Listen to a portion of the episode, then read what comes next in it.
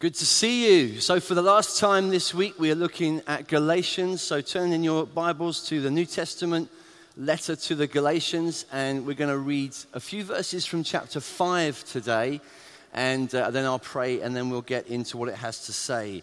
So, this is this letter that Paul wrote to the churches in Galatia that were in danger of giving up on the freedom that the message of Jesus had brought them into. The, the gospel, the good news of Jesus, had been declared to them.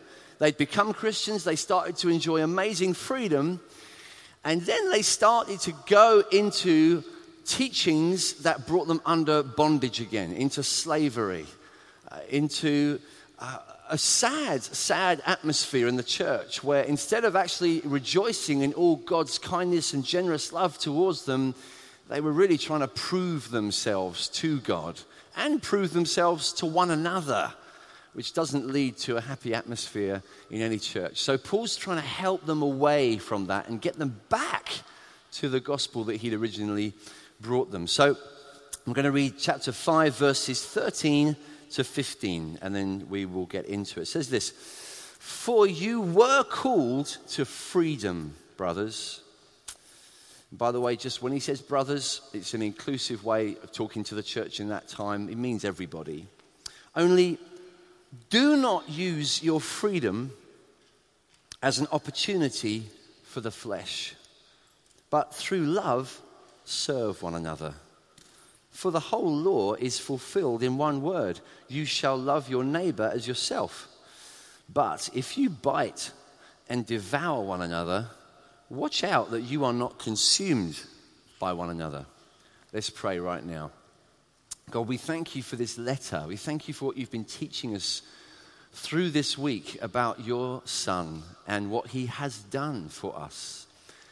And right now, we pray that you'd send your Holy Spirit so that the true liberty that we have as your children would be understood once more with greater clarity and that we might live in the good of it. Uh, not just today, but in the days, uh, months, and years ahead. We ask this according to your mercy and in Jesus' name, Amen. So I get to go on a plane from time to time. I expect most of you will have uh, flown in different planes, and you will have considered how well organized generally things will be on the flight. You know, the, the staff, the, the, the flight attendants, and the pilot will have been trained. The pilot, especially, you, you trust, has been trained fairly well. There would be rigorous training because the pilot is in charge of an awful lot of machinery, a lot of power, and a lot of lives. Uh, while he or she is taking the flight somewhere, they're, they're in charge of a lot of responsibility, and so they would be carefully trained so that they're prepared to use this power well. And when I read these verses, I, I get this sense of something similar. It's like Paul is saying, You have been given something extremely powerful. The gospel of Jesus Christ, that the book of Romans says, the gospel of Jesus Christ is the power of God unto salvation for all that believe. This is no small thing. To, to know Jesus Christ, to have the gospel, is to be given extraordinary power.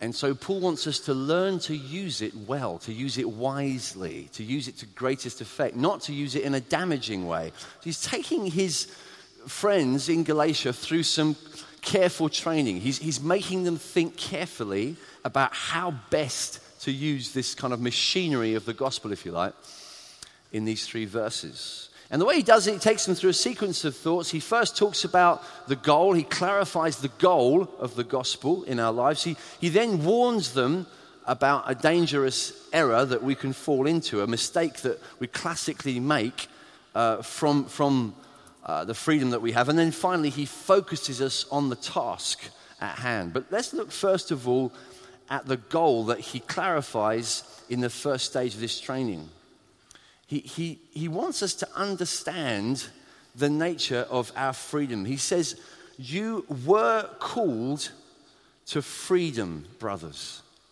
You were called to freedom. He makes it clear up front, okay? Before I say anything else right now, this closing stage of the letter, I want you to be reminded again, just in case you haven't noticed that the whole of this letter is about this. Let's just make it clear one more time.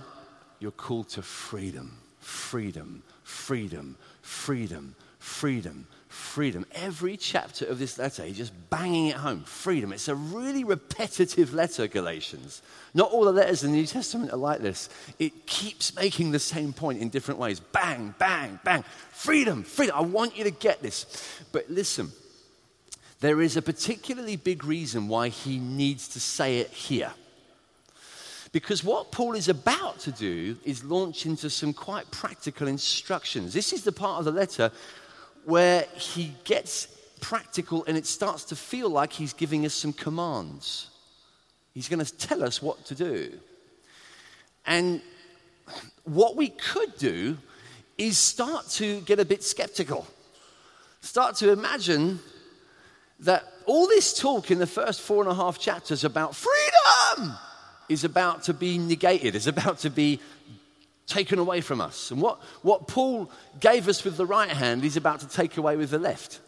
All the liberty from being under the law, having to please God through our own efforts, and trying really, really hard to be in with God and in with his people. We're free from all that. And then Paul's suddenly going to say, uh, Yeah, but I do want you to obey the law still. I do want you to behave yourselves. I do want you to be good Christians, otherwise, you can't stay. You think, what? I, I, what are you talking about? You, you, were just saying that we're free. What, what, what are you doing letting freedom go and the Lord come back in? He needs to say right up front, therefore, he, he needs to say right now, listen, whatever I'm about to say next, trust me, it's still about freedom. It's still about freedom. Now, one of the reasons we have trouble here is because we have a fairly shallow view of what freedom is. We, we can talk about freedom without properly defining it. We can start to imagine that we all know what we mean when we use the word freedom or similar words like liberty or deliverance. We can, we can start using words without properly defining them. In our time, in our culture, in, in the UK, in this sort of time in history, freedom tends to mean liberty from any kind of authority figure. Any kind of oppression, I get to be free from. I get to do whatever I want at any time. That is freedom. That's the way we tend to think of it. Now, it may be that actually it's good to be free from, from domineering, cruel, tyrannical people. Maybe there are authority figures in our lives who use their authority in a wicked way. And it may be that there are times when we need to be set free from them. And that is a good, good thing. But that isn't the whole definition of freedom. See, we, we probably live at the most uh, anti censorship time in history, for example, where, where people tend to equate freedom with my right to look at anything I want to whenever I want to, whether it's online or in print. I get to look at pornography, for example, whenever I want. And that is my liberty. And how dare you question my freedom to look at material that I want to look at? If you don't let me look at that, you are anti freedom. I want to have, I in fact demand the freedom. I want it legislated. I want the government to back me up that I have freedom to look at pornography. Problem is, if you pursue a lifestyle of looking at pornography, well, within at least a couple of generations, if not long before, you get a whole society that is in bondage, where people are not free at all. They're totally addicted to pornography. They cannot break the habit, or they feel they cannot break the habit. It just seems to have them under control. Welcome to your freedom. Is that what freedom is? This is the same with so many of the freedoms that we kind of celebrate as a society. We, we, we talk about freedom not realizing it's false. And then on the other side, the more positive side, you, you might have a situation where somebody pursues a hobby or an interest. Maybe they're a musician. I mean, maybe you've seen someone who's a brilliant piano player. Maybe some of you are, you know, outstanding. You, have gone through the grades and you've, you've practiced to the point where you, you could one day be a concert pianist. Anybody who gets to that level, there will be times in their life where their friends will say to them, You are a slave to your piano. Why don't you come out for a drink? What is wrong with you? You are always playing the piano. You're obsessing about what is, why are you not free like the rest of us? But then one day they might go, those very friends, to a concert where their slave friend sits and plays the piano and they notice the way they play and they think, I have never seen someone with so much freedom. The way they play, it's like they're utterly liberated. They are setting their heart free through the way they play the piano. But while we were watching, they were just patiently doing the scales day after day, hour after hour, for just years of patient practice, which looked from the outside like some kind of bondage. Actually, what it led to was extraordinary freedom. So I think generally we, we need to watch ourselves in our understanding of what freedom is. It's got a few more layers to it than our general society at the moment seems to understand. I guess we tend to think of freedom as being, like I said, liberated from some kind of commanding authority figure. But think about what you're being free for. Freedom from might be a good thing, but that's only half the story. What are you being free for? What are you being freed to do? So uh, maybe a boat on the high seas could get commandeered by a, by a boat full of baddies, you know, some pirates who turn up and take control of this other boat. And they, they put their grappling hooks in and they pull it in and they commandeer it for, for a few days or whatever. And then, I don't know, Jack Sparrow turns up and then this, this commandeered boat gets set free. Free from the baddies. And that's good. It's great. It's free. It's wonderfully free but it's now stranded.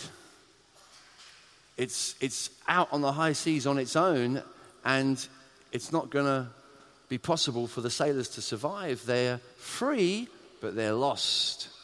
Being free from things is good, being free to something is also essential for us to enjoy the true freedom. And we need to get clear about what we mean by freedom in our situation. I suppose for many of us here, as, as people who want to follow Jesus, we might have times where we kind of resent the idea that God, God knows better than we do what will lead to freedom. And those are the times when we need to trust. We need to exercise faith and say, God, I just choose to believe what you say. We do what we sang about for about five minutes just now. I will trust, I will trust, I will trust in you. You know what leads to freedom, and I will trust you. It doesn't always feel like it, but it leads to genuine liberty. Let's look at the second thing he does. So he's clarified the goal. He's saying, look, understand this is about freedom. But let me just look at the second thing. It's there in verse 13 again, uh, where he says to them, only do not use your freedom as an opportunity for the flesh. Don't use your freedom as an opportunity for the flesh. So here he's, he's saying to his trainee air pilot, say, let me just get your attention. Listen carefully. There's a classic mistake that people will make now. We talked about freedom, but let me just help you understand the danger here. The danger comes from what he calls the flesh. The flesh. Now, to help us get this, we just need to grasp what we mean by flesh. Flesh, in the, in the letters that Paul wrote, it means that part of us which kind of show, kind of is filled with this selfish tendency to see life, the world, everything as basically for me. It's what we've inherited from our fallen great, great, great, great, great, great, great parents, you know, grandparents from the garden. Adam and Eve, ever since, every child of Adam and Eve has been born into the world with what the Bible here calls that, that flesh, that, that tendency to see everything as basically about me that it's really here for me, and I'm selfishly holding out against God and against all the other people that He's made. The flesh demands that. Now, here's the really important thing the Christian is not the flesh. A Christian does not equal the flesh. A Christian still has what Paul calls the flesh. One day, your flesh, that part of you which has got this kind of tendency, will completely die. It will, it will die away. It will be like skin just kind of falling off. It will go one day. When you see Jesus Christ, when you have that final moment, and when you die, frankly, your flesh will go. And, and, and you'll have a liberty that at this stage we look forward to, we, we wait for. But while we're waiting, we need to understand the flesh, even now, is not the boss. Not at all. You've been set free from the power of sin. You are a new creation. Who you are is a free child of God. Like Paul said in chapter 2, I have been crucified with Christ. It is no longer I who lives, but Christ lives in me. And the life I now live, I live by faith in the Son of God who loved me and gave himself for me. This is all over the scriptures. Paul says it a lot. He talks about the fact that we are brand new in Christ. We're not what we were. We're brand new. Now, we still have this flesh that wants to fight us. We have, we have a, a, kind of selfish sucker inside us that wants to control our behavior and build our life and build the world around itself. Our role, our job at this stage is to not allow the flesh the space it wants. That's what he's saying in this key verse, where he says to them, Don't let, sorry, don't use your freedom as an opportunity for the flesh. The, the language he uses here is like military language. It's like he's saying, don't let the, the freedom that God's given you be a base camp, be like a military base for the flesh. See, the flesh, when it hears, I've been set free from the law, I, have been set free. I, God loves me, whatever. I'm free from the obligation to try and please Him by my own efforts. I am completely free. And the flesh hears that and goes, Bingo, that is good news. I am very excited about this because it means I get to live a completely selfish life. And it doesn't matter. I can be totally careless. And Paul says that would be retreat. That would be going backwards. That is not enjoying your freedom that is going backwards into slavery. The flesh wants the freedom to be all about you. Paul says that's not what it's for. So we have to think in, in different terms. We have to think, right, we've got to this place by God's grace, we've got to this place of opportunity and freedom. Now we need to advance. We need to advance into the world and love people and show mercy. We need to use the freedom that we've been given in a powerful way for God. Not retreat, not go backwards. And the fight to live a free life before God means simply holding our ground sometimes and not yielding, not going backwards. So, some military commanders understand this really well. Because what you have in some situations in wars is, is people getting to a, a, a point where the enemy looks dangerous, and so they start making plans for retreat. They start making plans for retreat.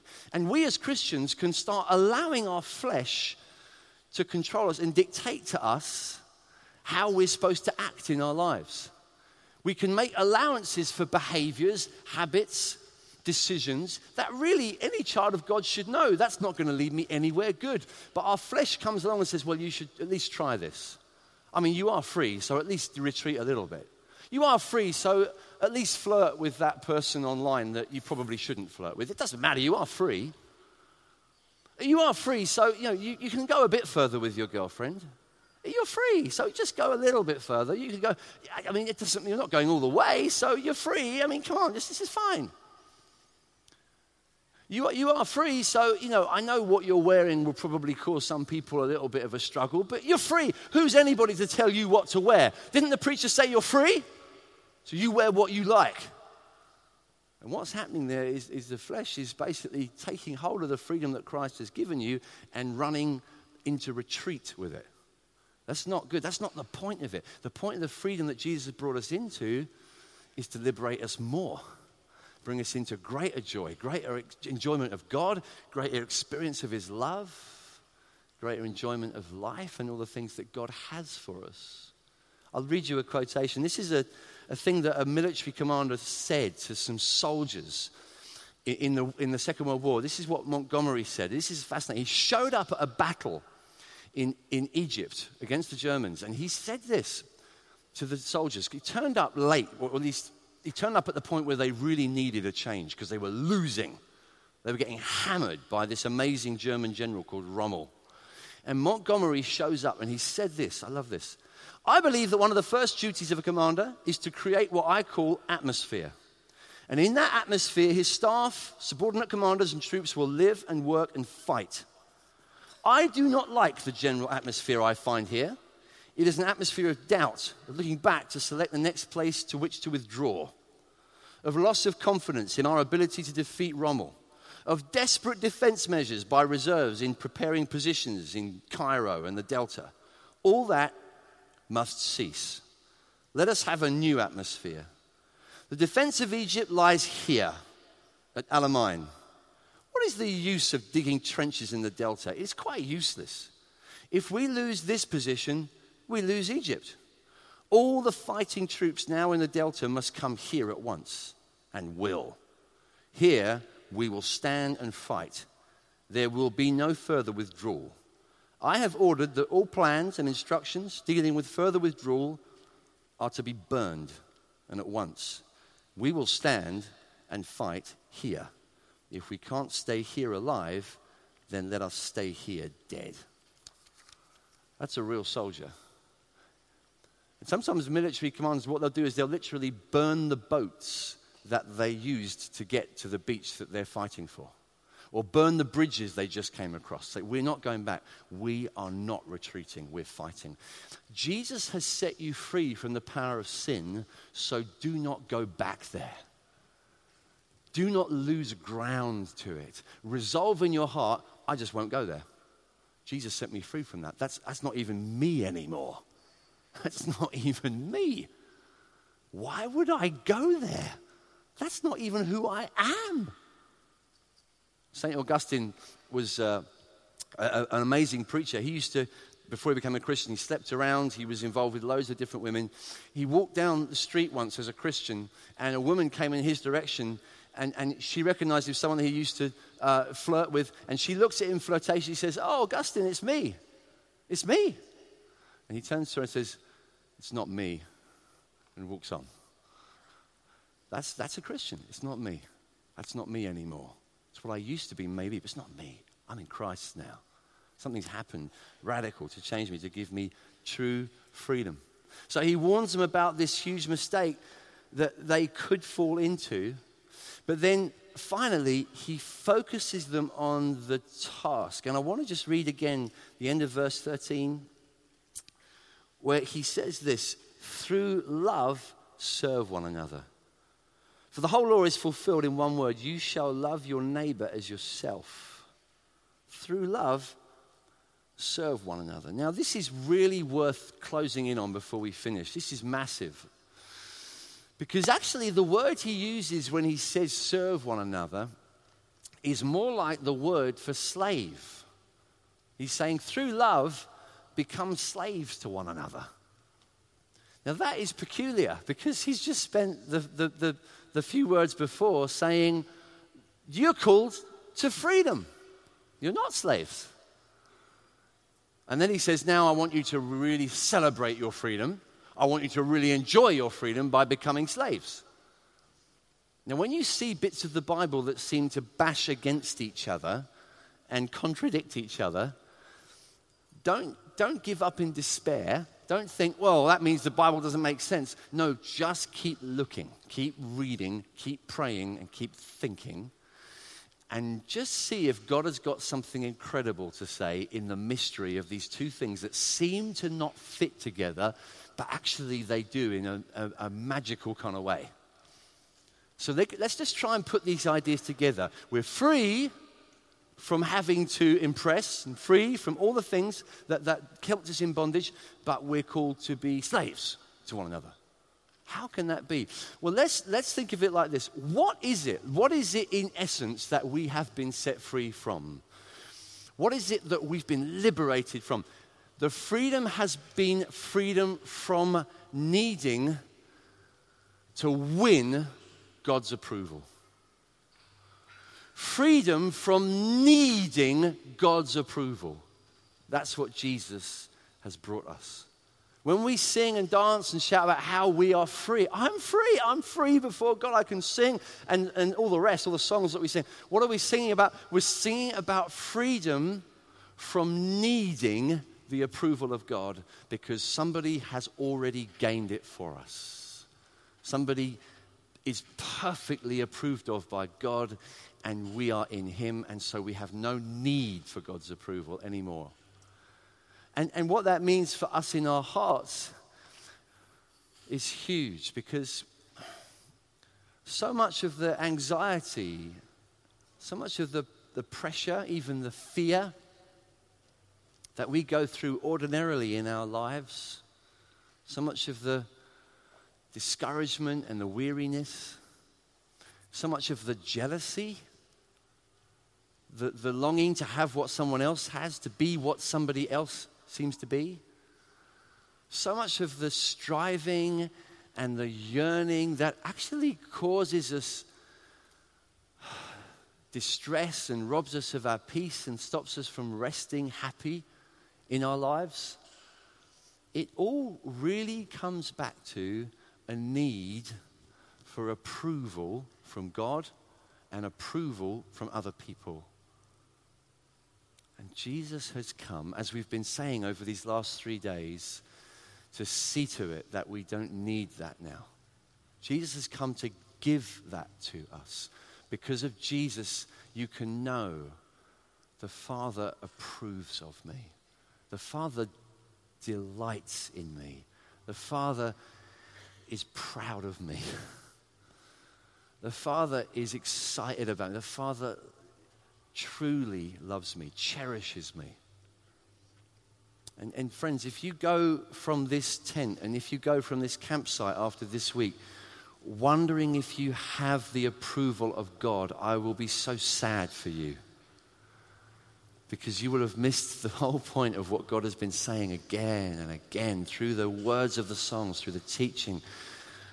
God wants you to know what His Son has done for you that you can live your life free from that kind of claustrophobic, suffocating need and anxiety that pressurizes you and robs you of your joy. Just to know, to be free, I, I'm known and loved by my Father. Walking in the good of it is actually all you'll need. When you know that, it frees you from the wrong kind of loving people. When we see in the Bible the command, love your neighbor as yourself, we, we can start to try to obey that and without perhaps realizing it, begin to put ourselves back under the law because what we're really trying to do is prove to God and prove to other people that really I am a good Christian. I, I will love you. I'm, I'm going to be loving.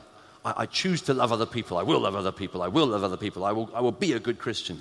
I will try very hard to love people like I'm supposed to, like they say, like, like Jesus did. Jesus loved people, and I should love people. And so I'm going to just keep trying very hard to love people.